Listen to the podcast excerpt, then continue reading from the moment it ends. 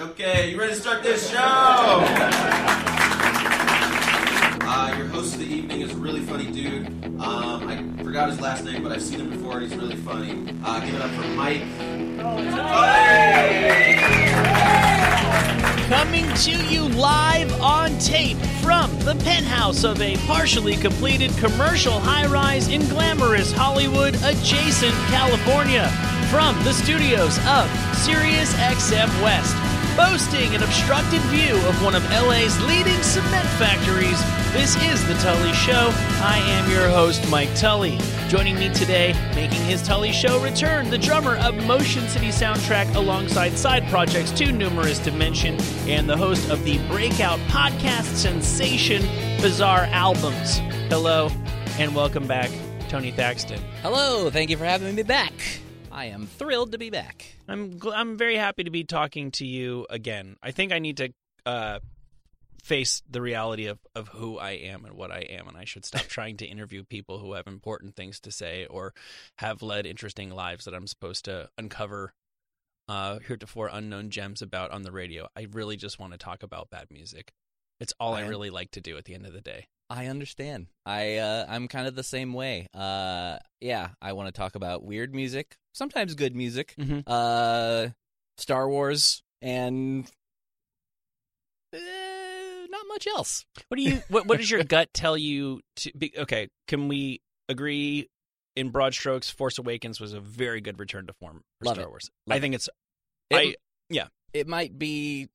I, this will be blasphemy to some people. It's kind of like I would say, Say currently it, kind of my it. favorite one to watch. Thank you. Yeah. Thank you. No, I, I can't ever really tell with kid stuff because I watch things so many times and it gets tied up in my kid enjoying it. And I definitely, you know, in the same way that we're nostalgic for music we grew up with, Mhm. for example, I definitely give, you know, like Pl- Cloudy with a Chance of Meatballs 2 might not actually be the best picture of whatever Uh-huh. year it came out in, but it seems like it is to me because it's a pretty fucking, it's a pretty entertaining little movie. And I didn't even get to see it in 3D. I definitely recommend that one. But right. um, I remember enjoying the first one. I don't even have children. oh, the second one. I never saw the second This one. first one's a piece of shit compared to the second one.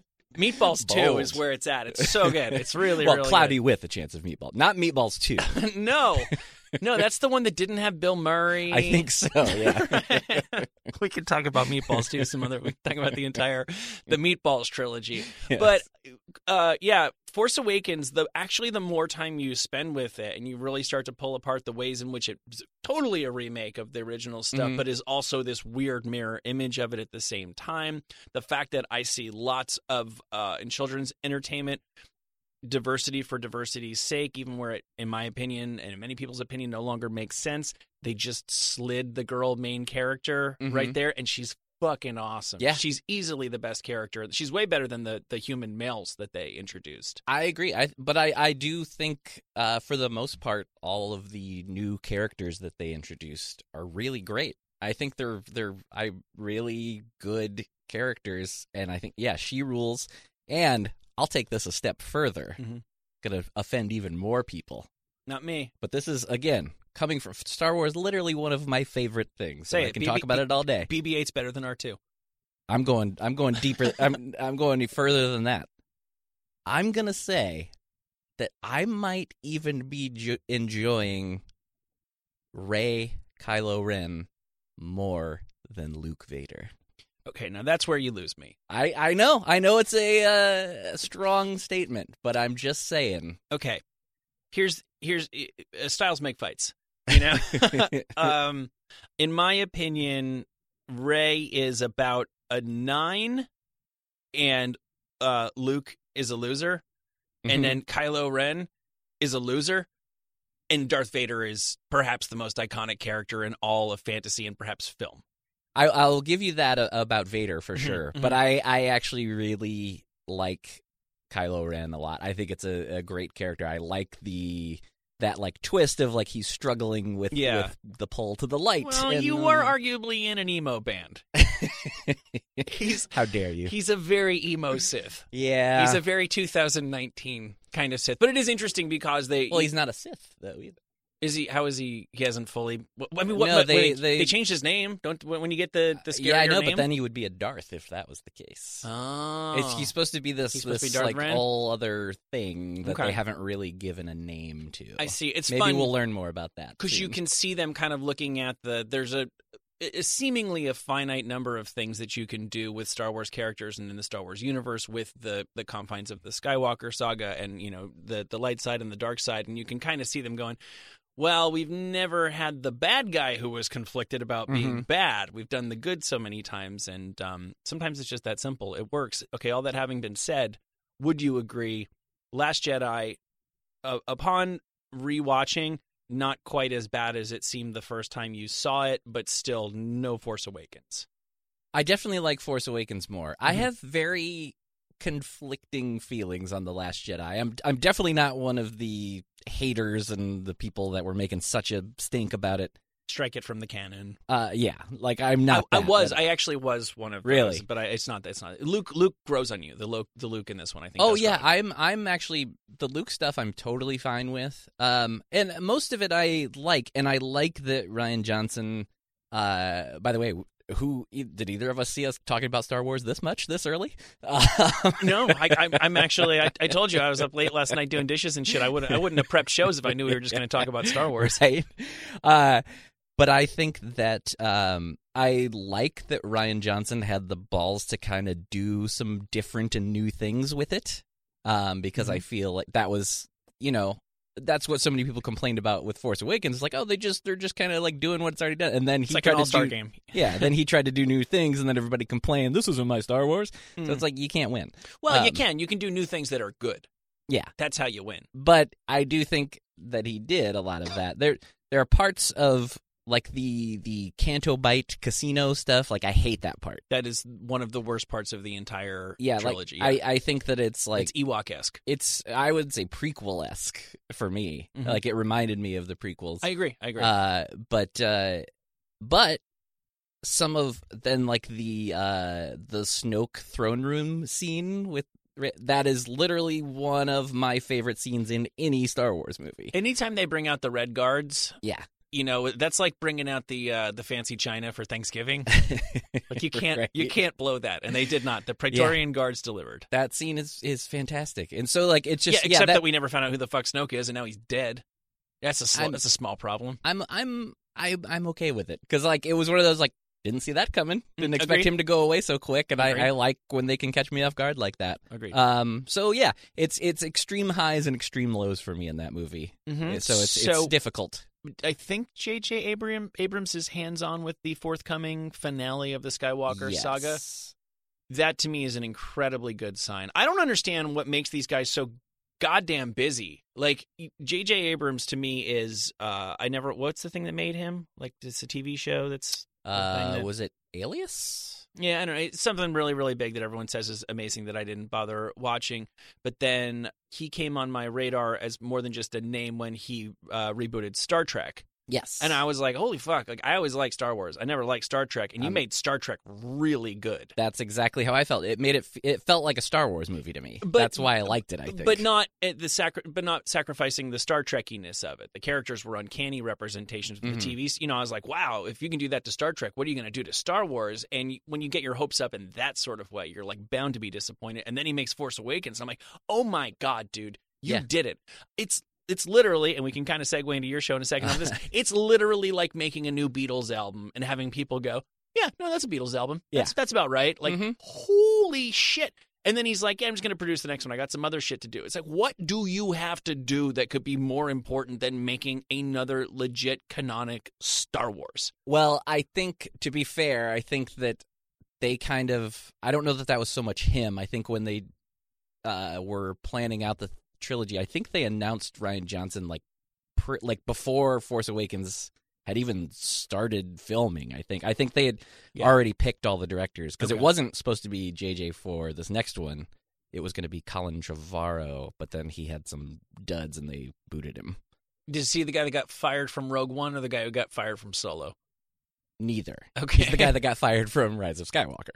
Uh, Okay. He was uh he directed Jurassic World Oh, okay. and so I think the success of that is why they named him. But then uh, there's there was something else. I don't know. I don't know the whole. It's now a but he- tradition to fire the original It seems that uh, way, uh, yeah. director of a new Star Wars movie. yeah. So I don't know exactly what I think J.J. Abrams is directing. Yes. And has he been the entire, like practically speaking, the entire time, or is this like a late in the game save job a la Solo and? Uh, no. Uh, he got named a while ago. Okay. Like so, I, I don't think they got very far with Trevorrow, who I was see. supposed to do it. Yeah, like they it never like started filming with him or anything. I see, I see. So, what does your all this having been said? What does your gut tell you you can expect from Rise of Skywalker? Uh, I don't really know because the uh, the way that um Last Jedi ended kind of almost felt like a third movie to me. Mhm. And so like kind of was like so many characters died and I'm like where are they going from here and then some of the stuff they've teased in the trailer Yeah. uh I really don't know what to expect. In my and as much as I do like JJ, my one concern is I don't think that the ending the third act is necessarily his strong point. I see. He's great at setting things up and I think he's great with characters. Uh-huh. But um yeah, that's the only concern that I have. I think we are seeing um, that it is as difficult as it is to um, to set something up in a genius way. It is maybe twice as hard to wrap it up in Oh, yeah. satisfying, fa- uh, you know, fashion. And it it did feel like in a lot of ways they punted on really furthering a lot of the um, the storylines from Force Awakens in ways they couldn't back out of Mm-hmm. in Last Jedi, and I'm like getting just getting that Game of Thronesy vibe of like, you guys don't know how this ends either, do you? Yeah, and I've You've bitten off more than you can chew, didn't you? Well, and apparently, I have heard too that the way that they had that they did have this planned out was that Force Awakens was going to really focus on Han. Eight was going to focus a lot on Luke, and the next one was supposed to be a lot about Leia. Oh. And obviously, that They should have let her anymore. die when she got blown out of that Yeah, spaceship. It was good enough. You're not going to get a better one, I don't think. It Mhm. was it was it was good enough. I feel so fortunate. Um we went to uh, Barnes and Noble here in Los Angeles and Carrie Fisher was making an appearance uh very shortly before she died and my kid was Oh, in wow. maybe the f- the throes of his first round of Star Wars obsession. We're currently in like number 4 or something like Uh-huh. that and it's uh it's really cool. We got to see her in That's great. in the flesh and what a what a strange life needless to say because she was making a personal appearance multiple adults showed up in stormtrooper costumes and i forget what other characters were walking around there it's just really it's a, it's it's a lot to put on a person Yeah. it's, it's more than we can probably ask of just about anybody's sanity Mhm. and i'm not sure how sane she was when she showed up in 1977 Oh yeah, yeah. But like you know, she was very open about the problems that she had, and just and uh, but seemed so cool. Yeah, like, just, yeah, yeah. Like and it's cool she accomplished other shit yeah, uh, uh, Oh, on the sure. side you know she was uh, an accomplished uh, writer yeah. I I she's think even a ghostwriter on things that we're not even we don't yeah, even know that's what I, that's what I've heard. You know you're good when you're ghostwriting. Right. When they're not just coasting on the name, but they literally just need you to do the work. Yeah, it's a, it's really a shame because I feel like people really started appreciating her Mhm. like a lot more right before she died. I agree with that. Uh, and I think in the arc of Star Wars and where we are as a culture, and the fact that she had these opinions about, you know, obviously since 1977 or 1980 about like, oh, okay, so a woman can give birth to somebody with the Force, but heaven forbid a woman actually really have Uh huh. the Force. She was thinking that the whole time, knowing if I start saying this out loud, I'm just going to be called, you know, a shrew and a killjoy and and Katherine Heigl and what have you. and basically, the world sort of arrived at that Mhm. conclusion, which I'm sure she was harboring the entire time, very shortly before she died. I think before she died, I think she did know that people were figuring out the things that she had always known about Star Wars Yeah. before she passed. Yeah. All right. Well, I think we can just wrap up this show. All right, Yeah. let's- Let's go home. It's been great. Just People are listening are either stoked or Yeah. so annoyed right now. No, I know, I know, I, I yeah, I, I agreed. So There's uh, no middle ground. No, I think the stoked people. Sorry, hopefully we can keep your attention. Everybody else, I do apologize. We are here to talk to you about music. Um, before we get into the topic I prepared for today, I want to talk to you about the Bizarre Albums podcast, which seems like it's going really, really well for you. I'm very pleased with where it's at. Yeah, I'm I'm very happy. I was listening to. Uh, I listened to the first half of the George Martin episode on my way in today. So people know George Martin, Beatles uh, producer at the end of his life, did an all star cast covering Beatles songs. You make a point, and I respect the hell out of you for it on your podcast uh, of saying at the top that you're here not to mock but to celebrate these things. Yes. There is, to an objective observer, a lot to mock about the George Martin album, with all due respect to all of the participants. It's it's really strange because you know a, guy that had fifty almost fifty years of producing and you know produced every Beatles record except for kind of not Let It Be, but uh, um, you know, legendary career. Uh, just insane. Is is a you know has been was knighted and and all this in the UK and uh you know considered the fifth Beatle and he decides he's going to make one final record and says he's going to get like his friends and heroes involved and he's like I'm known for doing Beatles songs so I thought like I'll do some some Beatles songs but uh the people that he picks not exactly what you would expect No, there's a lot of Hollywood actors. There's a memorable duet between uh, Bobby McFerrin and Robin Williams. yeah Speaking of which, um, I learned something interesting listening to this podcast, which is that Robin Williams apparently became English. His I never really noticed because there are so many English people speaking on this Uh-huh. for obvious reasons that when when he starts talking, I'm just like, oh, this must be a guy who like engineered Beatles albums. Like, English. Robin, hello. And he, he asked if I'd like to try this song. This sounds wonderful. I mean, just the idea of working with him is so great. You know, now that he's a knight, it's even more of an honor to be working with a knight during the day. I mean, it's, there's a real there's a, there's a hint there There's Yeah. more of a uh, uh, uh, than just a lilt, I think, to what. but uh, I wanted to play one of the tracks that you um, that you found for this. The so Sean Connery is featured. Yeah, this is probably the weirdest of the bunch, in my opinion. Uh, you know, in my life, eh, considered by many to be kind of one of the greatest songs ever, and uh, There are places I'll remember all my life. Though some have changed, some forever, not for better. Some have gone, and some remain. God damn it! I'm getting so uh, so soft in my old age because there is something weirdly touching about this. I hate to admit it. yeah, but I don't know, man. It's it's just what a what a strange choice. And and I, I say on the episode because I I found out in doing the research that apparently Sean Connery does sing and can sing, but George Martin, his thought was, uh, if you sing, it could be anybody, Mhm. but if you're speaking it, everyone will know it's you right, and if you do it as James Bond, then it's yeah, fully inimitable.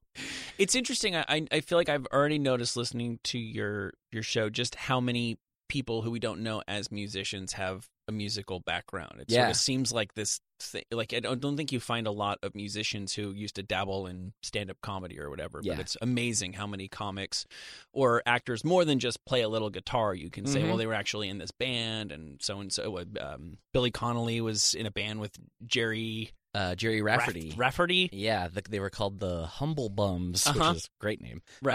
Uh, but yeah, I, I again, it's fun for me too because a lot of these things I'm aware of ahead of time, and a lot of it, and then when I dive in and Yeah. start researching, then I'm learning as well, and I I love these fun little facts like that. So like I'm delighted by learning these things as well. Doesn't it seem sometimes like if you had had the um the foresight and and cool and chutzpah to be involved with rock and roll in the late 60s or early 70s that you would be virtually guaranteed to be a household name. Like I feel like I've been listening to the New York Dolls recently Uh-huh. and they're like saying that their they, their drummer uh OD'd very I think before they even made their first album and it's like then they auditioned Marky Ramone then they auditioned like the guy who like maybe like played with television, and then they auditioned the guy who like became the drummer of New York Dolls, and it's like, was there just such a small pool of people available at that point that everybody eventually latched on with a band that they're still selling T-shirts of at Hot Topic? Right. I know. I've I've thought about things like that too. It's very strange. yeah, and just the, the the again like the the connections. Uh, like so many of these people, like it just it really. I, this is like a cliche thing to say, but it really does make the world seem so small. You're like, wait, that person they went to high school together. Like, Mhm. um, uh, yeah, I'm doing some research right now on uh, Jan and Dean for an upcoming episode. They were the and, uh, ones who did they did backup vocals on all kinds of things, did they not? Uh, they may have. I, I, I'm. I haven't fully Okay. dove in with everything just yet, but little think- bits and pieces that I've read. Mhm. Um, they well, they you know became friendly with the Beach Boys, and they kind of wrote songs for. Or sorry, uh, Brian Wilson wrote some of their songs, and uh, then there was a like inter whatever the word is. Um, but in just reading that, uh, talking about just them being in high school and starting this band together, and then I was talking about, and then sometimes in their band, uh, future Beach Boy Bruce Johnston would come and play with them. But then also, it's talking about when they were starting singing together, like they would sing with their football teammates on the school's football team that included James Brolin. And Oh. just like all these weird things like that. I was like, okay, didn't see that coming. And yeah, it's just constantly like all these people that are connected that you don't expect to be connected. I think there's something to be said for it, it's not always a coincidence that when people who are young and are ambitious run into each other, they compare themselves to each other, thereby raising each other's games. Yeah. But that doesn't explain how James Brolin was just on your football team. and harmonizing together in the locker room. with- Yeah. yeah, Jan, Jan and Dean, I want to say that they're the ones who did the backup vocals on the classic T Rex stuff, like the Get It On. That's Oh, really? Jan and Dean. Okay. It's somebody and somebody. Yeah. I don't know. Maybe it's Sanford and Son. I'm, I'm losing it, man. I, this morning, I, I swear, I caught myself listening to B I N G O in a loop for like a half an hour. I am toast. So I know that you've started a Patreon tier of your podcast where instead of just talking about bizarre albums, you're talking about sort of bizarre one-offs. Yes. And you tweeted one of those, which I responded to your tweet about because it struck a very strong chord with me. Maybe some people will recall. Uh, maybe many people have managed to banish this from their brain. And give a listener out there a chance to win a million dollars. So this was McDonald's did uh, a pretty successful promotion where they made a song Mhm. out of the entire McDonald's menu because it is fairly limited, and you were supposed to learn how to sing. McDLT, a quarter pounder with some cheese fillet, a fish, a hamburger, a cheeseburger. A It's very annoying. and then everybody went and got a copy of their Sunday newspaper. They must have sold so many newspapers that week, and you got a flexi disc. Oh, is that what I? I didn't remember sure. the newspaper part. I thought it was like a Happy Meal thing or something. I could. I'm be not wrong. saying- I'm not saying yeah, you're yeah. wrong. I just didn't seem to remember that. recall the, the the flexi disc coming in. You know, those very basic Mm-hmm. square, like you could the floppy, uh, the original floppy disk sort Yeah. of uh, records. And there's a chorus that. Oh my! I'm not going to do that to people. and uh, they sing, and basically, if they make it all the way through the song, you win a million dollars. And Mhm. obviously, there was only one record that where the band makes it all the way through. The rest of us got so tantalizingly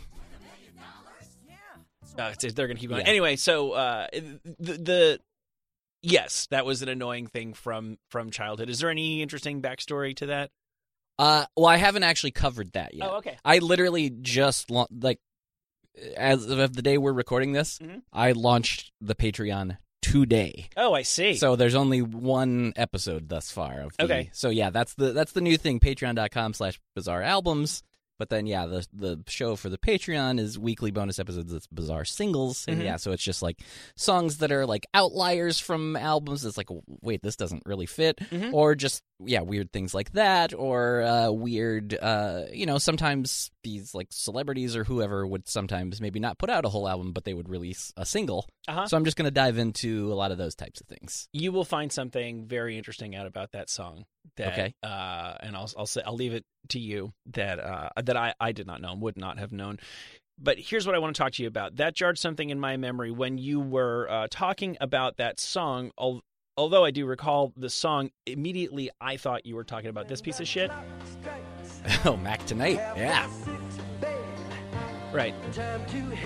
If people remember, they remember. If they don't, it's not worth uh, looking looking into. There's a guy with a with a crescent moon uh, Oh, head yes. who's who's uh, basically, yeah, they're trying to get people to eat fourth meal before fourth meal. It's just Right. it's Mac tonight. Yeah. Don't forget. Just Would- because you've already eaten three square meals doesn't mean you can't go get a Big Mac and a large fries and a shake. And I I believe his name was Mac tonight. Yeah, exactly. Yes. Exactly. And now I um I did not have the benefit that many people do of like a cool older person in my life who could steer me correctly in music and turn me onto a bunch of cool old Zeppelin. Actually, no, that's not true. My cousin gave me a bunch of old Zeppelin albums and I just refused to listen to them. Uh-huh. It's my fault that I have horrible taste in music, but um I had no idea at the time that that was a Bobby Darin song. Yeah, same. It was being repurposed hmm and you it's a lot to be uh it's like when you when you hear a, a cover version of a song i heard a band a metal band this comes up all the time in the show called kick tracy cover uh, mrs robinson by simon and garfunkel hmm and in my mind that will always be the definitive version of mrs robinson that's just the way our brains seem to work when it Yeah. comes to music so it got me thinking about um all of the songs that have been ruined by Mhm. being jingleized there's definitely a bunch that for me were introduced to me as jingles and then there's other ones that um that I think were just ruined for other poor sops out there. Mhm. Um I don't know if any of these uh come to mind for you where when you think of a song you kind of think of the the ad jingle version of it. I think I think the biggest one for me, uh, and it's funny because I, I had a, a friend of mine uh, just kind of did this one day, and as soon as he started singing it, I knew exactly what he was going to do. Is uh, the uh, sugar pie honey bun, you know that I love you, and then it's uh, I can't help myself. It's Duncan Hines and nobody else. You sons of bitches. Like the Motown catalog was Uh-huh. not generating enough money through conventional uh, channels. Which is speaking of um, Motown, this song to me is the definitive version of this song. Hold on. We are the sunshine of your life, Minute Maid.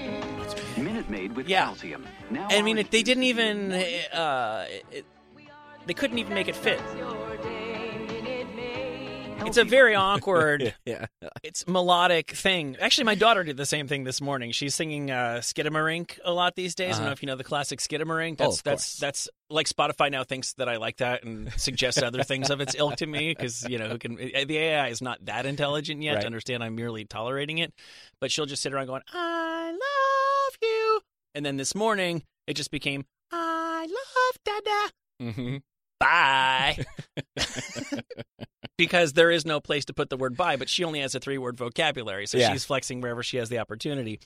Um, that I was shocked to learn that um, Stevie Wonder had a version of the Minute Maid song.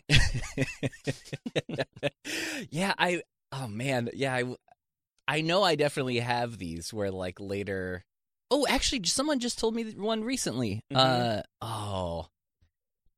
I think carry on and I'll try to I'll try to remember what it was cuz someone told me one and it, they were like, "Did you know cuz they had learned it when they were a kid." Yeah. And I was like, ah, "This is news to me right now." This was literally like 2 weeks ago. I take music very, very seriously, and uh, maybe too seriously, but uh, I'm sensitive to it. I can't really do other things like while music is on. I can clean my house, but I can't Yeah. like read while music is on because Yeah, I pay I'm attention to it. Same. You know, and uh, and uh, um, if I'm in a store and they're playing particularly awful stuff, I really do find it just as offensive as say like a bad smell or, or, or something like that. And I do consider this a, a small crime against humanity. Now, obviously, the artist has to be complicit in this. Well, in most cases, we'll get to one where the artist couldn't have been in a second, um, because these are. For the most part, great songs. That's why they're being repurposed, Mhm. and they are taken away from you. Yeah. You can never enjoy this song for what it is once you've well, like well, this one here.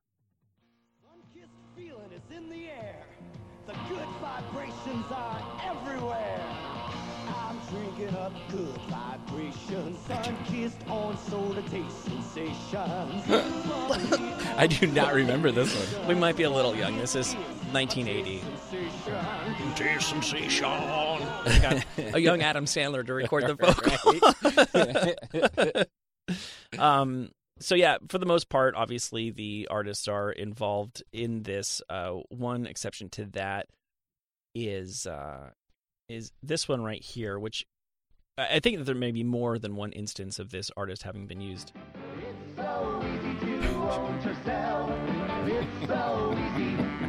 New Toyota Tercel EZ. Still priced in the 50s. Contemporary style, contemporary power, but priced at only $58.48. Toyota Tercel. It's so crazy how hard. Oh, there's Johnny Rockets. Uh, Johnny Rockets. I think that's the one on uh, Melrose. it's crazy how hard the 50s came raging back in the 80s. Yeah. It's just such a such a Reagan thing that that just seemed like such a, a chic thing to Right. align yourself with. The 1950s. Was that Ooh, that Harsh- from the 60s, I think. probably Buddy yeah. Holly, late 50s, early 60s. Uh, was the '50s thing uh, also because of Back to the Future, possibly, or was it already kind of a thing, and then Back to the Future kind of jumped on that?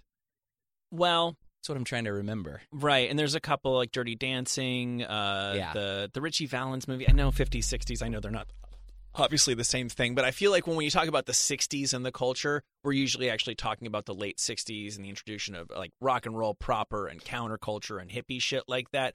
Anything before that, I don't really, you know, the Bill Haley stuff. I still feel like we're talking about Yeah. 50s, 50s culture. I don't know who really got in on the ground floor first, but I, I really do suspect it was for whatever reason, I, I don't want to give Ronald Reagan credit, but I think he was already riding this wave of, you know, it's dawn in America. We can just forget that the last couple decades ever happened, and we can just go back to the last time anything made sense. And Mhm. for some weird reason, that was reassuring to the id of America. And then it may have even been a coincidence that somebody then made a 50s thing that was successful. It may not have been something that they were thinking through that thoroughly, but I think people were like, ooh, ooh, the 50s thing. Yeah, we like that again Right. and then I don't know who did that first. Even like um, it's like American Graffiti. yeah. Is that in the fifties? Yes, I believe so. That might have even been the beginning of the fifties. interesting. Yeah, 'cause that's that's like Early 70s? Yeah, like seven. I want to say 72, 73, something Yeah. like that. it's pretty pretty quick to be retroing it back and turning it back Yeah. around. I guess Mhm. it's what is one generation's children come of age and become adults and start making things about their childhood. And all in all, that doesn't really take like doesn't take thirty years for that yeah. to happen. So that's a Buddy Holly song um, that's now selling Toyota Tercels, which are, in, in case people didn't catch it, available for five thousand eight hundred forty-eight dollars That's a deal. in nineteen eighty-seven, and you could probably get a Tercel for even less than that nowadays. A one from an 87 one, yeah. and uh, the interesting thing to me is that while Beatles songs have been used in ads, maybe had been at that point, certainly have been since then. It's always been the original master recording. You know, have Mhm. Revolution in a you know a, a, Reebok ad or or, Yep, or I what have you. I, that one did come to mind because because yeah, they, they used the actual recording. Yeah, because I, feel like that was my Right. introduction to that song. I was very aware of the Beatles, but I don't think I knew a Yeah. lot of the later stuff at that right. point. Well, that was life. when the Beatles had uh, fallen on hard times. People weren't really interested in them anymore. Their back catalog wasn't making them any money whatsoever. So, in order to put food on the table, even vegan food, Yeah. Paul McCartney had no Mhm, choice but mhm. to license that song. You know, of course. Um, Yes. and so anyway, I think McCartney was was fairly publicly adamant that he would not license Beatles stuff for for ads or allow it to be rewritten to be uh, become a jingle. The problem with that is the reverence that he showed for his own work. He did not extend to Buddy Holly's work, which he also owned. I, I did not know that part. yeah, yeah Wow. another fun little wrinkle there is I believe when Paul McCartney, the story goes, when Paul McCartney and Michael Jackson Yeah. were making their um, "The Girl Is Mine" and "Say Mhm. Say Say," hmm they were BSing, and Paul McCartney supposedly mentions, you know, you can make a lot of money, Yeah, like that's where the real money in is. publishing. I own Buddy Holly, and you should see what I'm getting from Toyota, you know. Mm-hmm. And uh, to which Michael Jackson goes, "Oh, great idea! I'll go buy the Beatles catalog." hmm What a move! what a guy! What a guy! Which then isn't? Wouldn't the revolution thing have happened? That's when yeah. That's, I don't. I don't know. That's a that's a very good question. I, don't I. I, because I feel like that is part of the story, if I remember correctly, is that that's kind of why it happened then, because Michael Jackson was like, "Yep, do it." yeah. Well, Michael Jackson was not averse to mixing art and uh, and commerce himself. This I don't know if you recall this. I, this almost in my mind qualifies as like an alternate version of one of his songs. Let me see where he comes in here. Is that is that the master recording or No, it it is not. Alfonso Ribeiro You're a whole new generation. dancing? You're dancing through the day. It's Michael Jackson. You're grabbing for the magic on the run. You're a whole new generation. You're loving what they do. I put a Pepsi in the motion. Yeah, not- that choice is up to you. Hey, you're the Pepsi generation. I can vaguely remember this. It's yeah, definitely not the. I mean, clearly Michael Jackson singing, but yeah, Yeah. it's not. It's not the uh, original music though.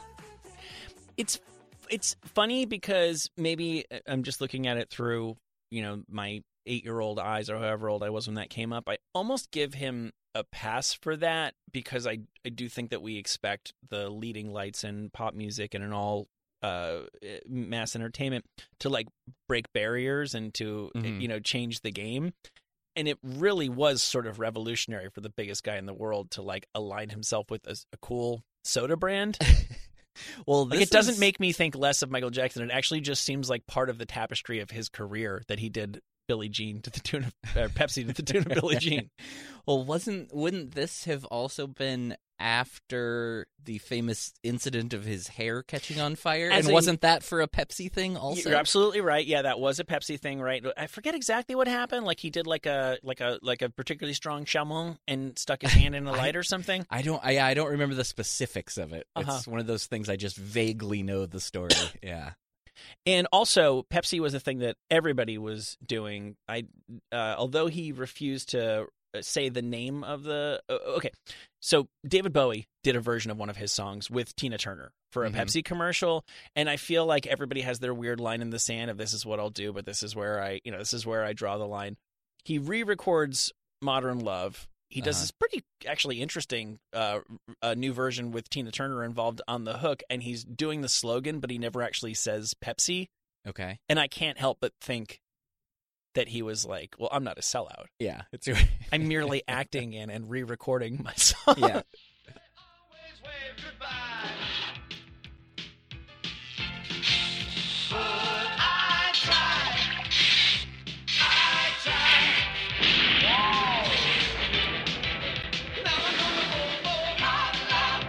Tina.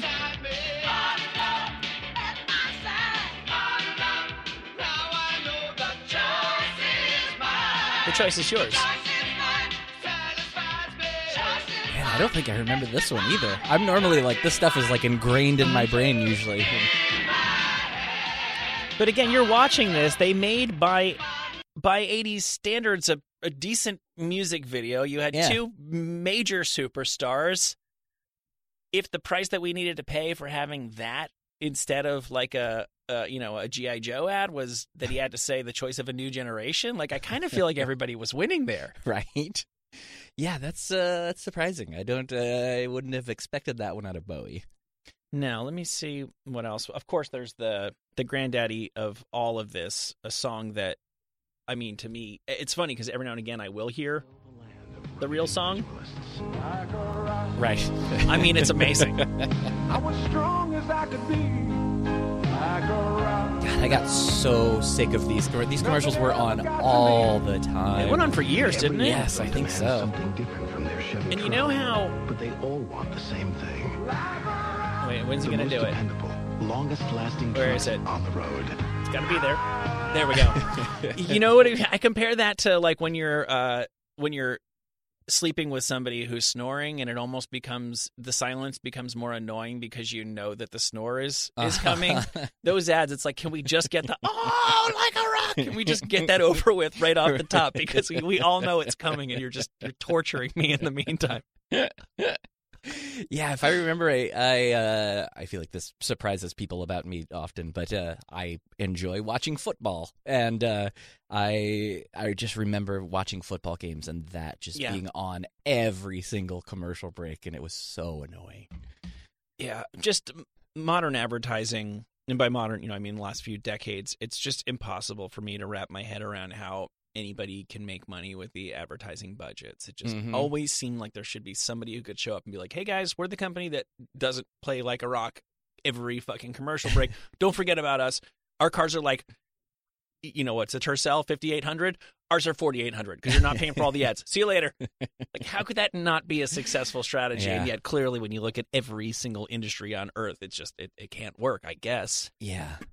Uh, was you know what came to mind with the multiple Pepsi spots was uh, I don't know if this was written originally. Maybe you know. Uh, the the Ray Charles, "You Got the Right One, Baby." Was that uh, something he written for Pepsi? Let's. I want to say that that was a Pepsi original. That's what. That's always what I thought. But again, that's kind of what we're uh, what we're talking about here. So, I but I really I don't know the answer. Um, I don't even wonder if he, if he wrote that. right. It could have just been a performance or. Uh, You got the right one, baby. Auto completes pretty quickly. It's iconic. That's a 91 Diet Pepsi ad. Yes. Yeah, I mean those were everywhere. That was that was one that ran all the time and I want to say for years. But also you, time is way different when you're a kid and it may have just felt like years. It may have been a short-lived thing. I don't know. Um, the song was written as a love song in 1989 by Arthur Takal of Annapolis, Maryland, who first performed over uh, radio. This is written in very strange English. First performed over radio station WEBB in Baltimore. He has a registered copyright on the song. Interesting. And then I guess Prince has a song called Uh Huh, which has often led to the mistaken belief that Prince wrote the jingle. But the song was written by Diet Pepsi creative director Alfred Marin and jingle writer Peter Cofield, who tried to tailor the catchphrase the right one to Ray Charles's delivery and consequently added baby. All And it was the backing singers, the Raylettes, who added the uh huh after playing around with other two syllable alternatives such as doo woo. or, you know, there's also Pepsi. Yeah, But is that is that another but then he does- would have been selling out. Yeah, does he I don't does he say Diet Pepsi anywhere? I can't I can't Okay, I mean, recall. we'll, we'll we'll we'll do. It. Okay, I'll look that up, and hopefully, I won't play two things at the same time. This one, it's so funny because every now and again, a song is just so tailor made for an ad that you you like. Uh, I remember when um. Uh, Bruce Springsteen released his post 9/11 album, The Rising, and the Mhm. hook is "Come on up for The Rising." And my boss started at the time started singing "Come on up for Verizon," uh-huh. and I was like, yeah, yeah, like it's boy, it, it's it's it's right there, and Yeah. that was absolutely the same uh, case with this one here. Do you remember this? I definitely remember the real version.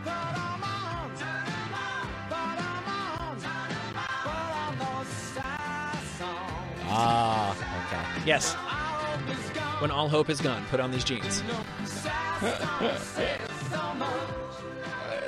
it's just there, dude. Sassons say so much. I mean, I, you know, when I hear these things, I I want to give them the benefit of the doubt and and f- think that you know Elton had to be laughing while doing it. Like, couldn't Oh, yeah. have been taking this seriously. Oh, and my like, Hey, you want to no. you want to you want to pay me for this? Sure, I'll do that. Right, And right, just kind of right. laughing about it because it's ridiculous. It's and I absolutely stupid. That's why I think it's actually it's actually cool. And, and I've left out a whole bunch of other examples of songs where they just repurpose them repurpose them for comedic purposes. And you go, Yeah. okay, well, I mean, sad songs they say so much is not you know uh, is not in my life. you can feel free to have fun with that if if it is indeed fun. So here's the uh, I believe the original. You got the right one, baby, from 1991. I want to say that was like a Super Bowl ad. That's what I It was was a very say, big yeah. deal. You know, I just love this new Diet Pepsi Oh. but do Oh, think sweet. it's caught on yet? Okay, so this is not the original. These are people around the world. yes, I, singing the I do Pepsi remember song. this. believe that's the UN. Yep. These are Buddhist monks. 100% new this week. So the song. Couldn't get the Raylettes to sing that. Yeah. Huh? so the song never says Pepsi, but he speaks the word Pepsi in his uh, right. Uh, acting portion of the. Uh... It's possible because that's obviously uh, the, the storyline yeah. of the song had developed quite a bit by that point. It was a, a phenomenon. It's possible the original did. I, I kind of doubt it. I also never da- um, have a problem with artists like that who probably did not uh, make as money as they probably ought to have yeah, during their during their heyday. If, like uh, this one here is uh, this I don't know if this was a regional thing, it was a Red Lobster ad when I was uh, when I was a kid. Red Lobster presents the platters. Oh, yes, it's the holiday season. And when the platters throw a party, We put out the party platters from Red Lobster. they got shrimp, they got crab, and each bite is delightful. Just pick up the phone. An hour later, take one home. Party platters to go from Red Lobster. What's the party without the platters?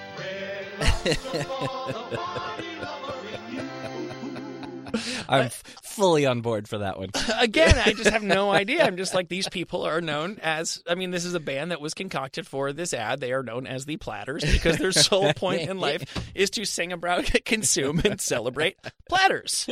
So years later, and it's funny because when you hear it with the shit added in, the song just seems sort of drab. When you're like, Yeah. well, what's this? Uh, what's this about? Yeah. We're not even talking about crab anymore. There's nothing going on in this song.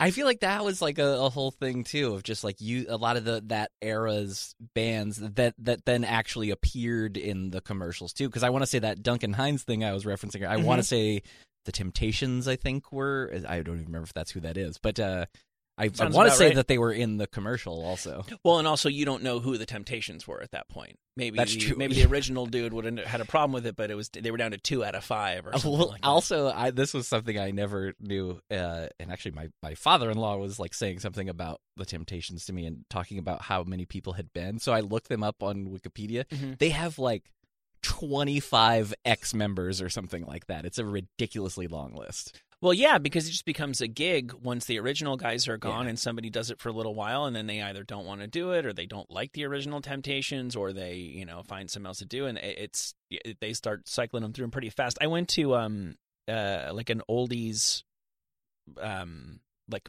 festival, you know, put together concert here in Los Angeles. I don't know if you're Mhm. familiar with Art Laboe.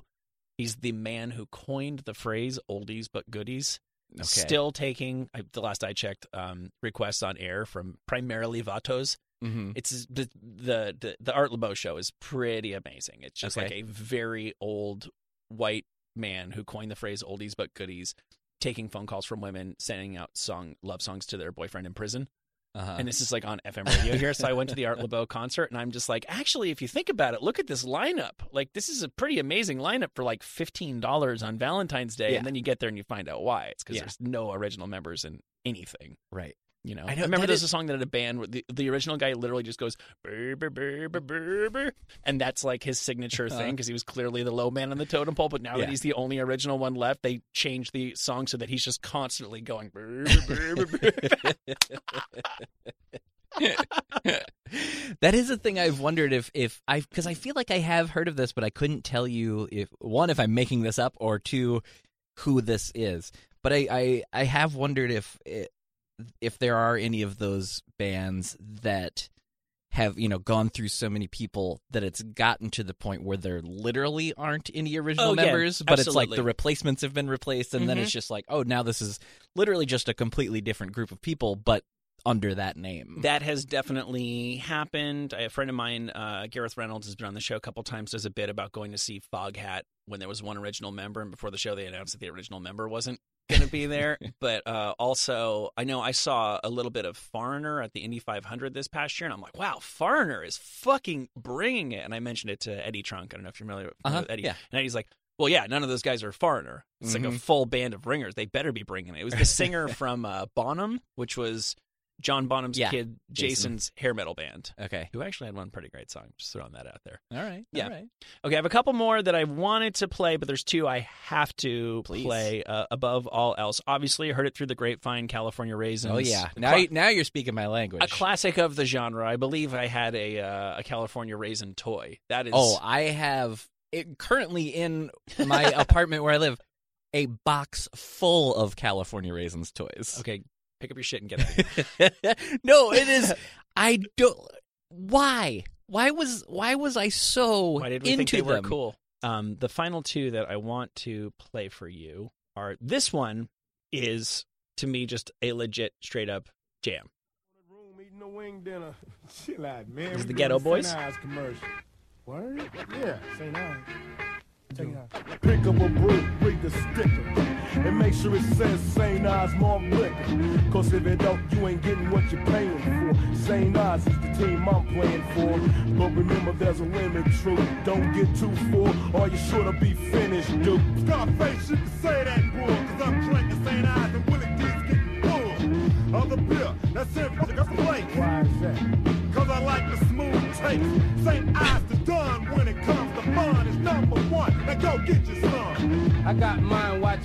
This was an actual commercial? St. Ides used to run. I remember them getting sued because they would run hip hop songs when getting no clearance whatsoever. They would just have an announcer talking over like a Public Enemy song. And Public Uh-huh. Enemy's like, "What? Yeah. Like, have you never listened to any of our stuff? What would make you think anybody would be okay with that? Much less fucking Chuck D. Yeah. Um, there's another one here where uh, Ice Cube recorded, I think, a new song over a Steely Dan sample for St. Uh-huh. Ides. Like, there's you could probably make a decent compilation album. Like Rhino could put out Yeah. a comp of St. Ides commercials, Mhm. and they're actually like legitimate tiny little artifacts from hip hop history. Yeah, I know nothing about this. I don't I don't remember that one. Well, I knew nothing about this. This is what I will take us out on. Um, this may have legitimately been a case of uh, hard times for the artist, or maybe he just really liked Budweiser.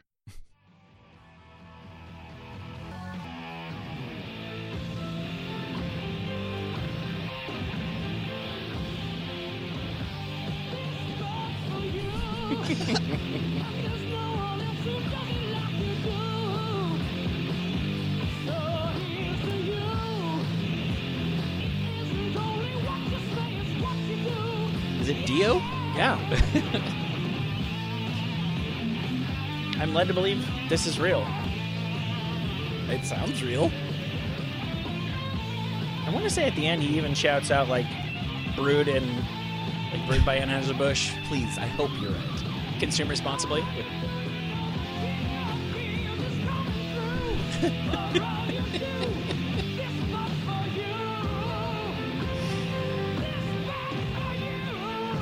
This is making me want to do yet another spin-off version of my show.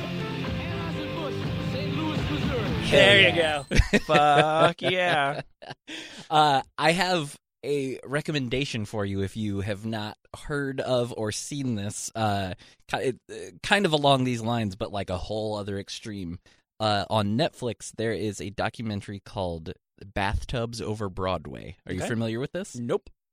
Okay, so uh, I watched this a couple months ago, and I I expected it to be interesting and fun, but I loved it. Um, and it is about so this guy Steve Young, not the old NFL quarterback. He is a he was a writer for David Letterman for a very long time. And uh, on the old Letterman show, they used to do a bit called Dave's Record Collection. Okay. That's almost kind of an inspiration for. I was a huge Letterman fan as a kid, and uh, from like a weirdly young age, and uh, uh, kind of an inspiration somewhat for the podcast I'm doing now. Um, and so they would show these albums and then play like a bit of a of a weird song from this record and then you know Letterman would make a snarky joke about it and then they move and just that's the whole segment. So one of Steve uh, Young's jobs on the show was to go to record stores and try to find weird albums. Sure. And in doing this, he started stumbling into a lot of records that were put out by these big corporations and he'd be like what what are these? And they would always say like for promotional use only. And he started uh getting buying them every time he saw them and he got obsessed with these and it's a thing called industrial musicals and i guess it started in the 50s and I, apparently it's even kind of starting to make a little bit of a comeback. So it is these uh these companies it was really prominent in the 50s to like the mid 80s or maybe early 90s um they would have these sometimes it would be like events uh for like shareholders and their employees and they would stage a musical about the product like about like Ford or um Okay. uh, Xerox, Mhm. like ev any huge corporate, and they would have these musicals. Like sometimes actually perform them live. Sometimes they like filmed it, and uh, in almost all these cases, they would have an actual album that they gave to the, The- employees cast and the recording. shareholders. Oh, you're, you're, yeah, you're for sure going to want to take this home as a memento after you sit Yes. through that piece of shit. Right. Yes, and um, they had like these massive budgets. I know at one point the guy and they they had legitimate like musicians and writers involved on these. So like musically, they're they're good, and it's like a legit musical, but they're just about these corporations.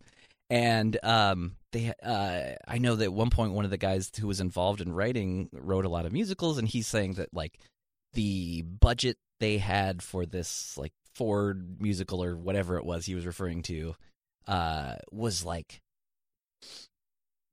four million dollars or something like that and he was like no to compare that like fiddler on the roof on broadway opened that same month and their budget was four hundred thousand dollars or something uh, i'm i'm i may be wrong with those numbers but Yeah. it's something out of out of control like it was that. a pure oligarchy. There were only two or three. Uh, uh, well, oligopoly is that what, what I'm looking for? There's like GM. There was Ford. There Uh-huh. weren't. You know, imports hadn't come to town yet. Like it was. Uh, it was. They, they had a lot of money. Yeah. Well, I mean, but it wasn't just cars though. It was Oh, right. Good point. everything. Good point. Like because there's one one. It's kind of the inspiration for the name of the show, uh, for the movie. I mean, um, oh, what is it called? But it's something about literally just bathrooms.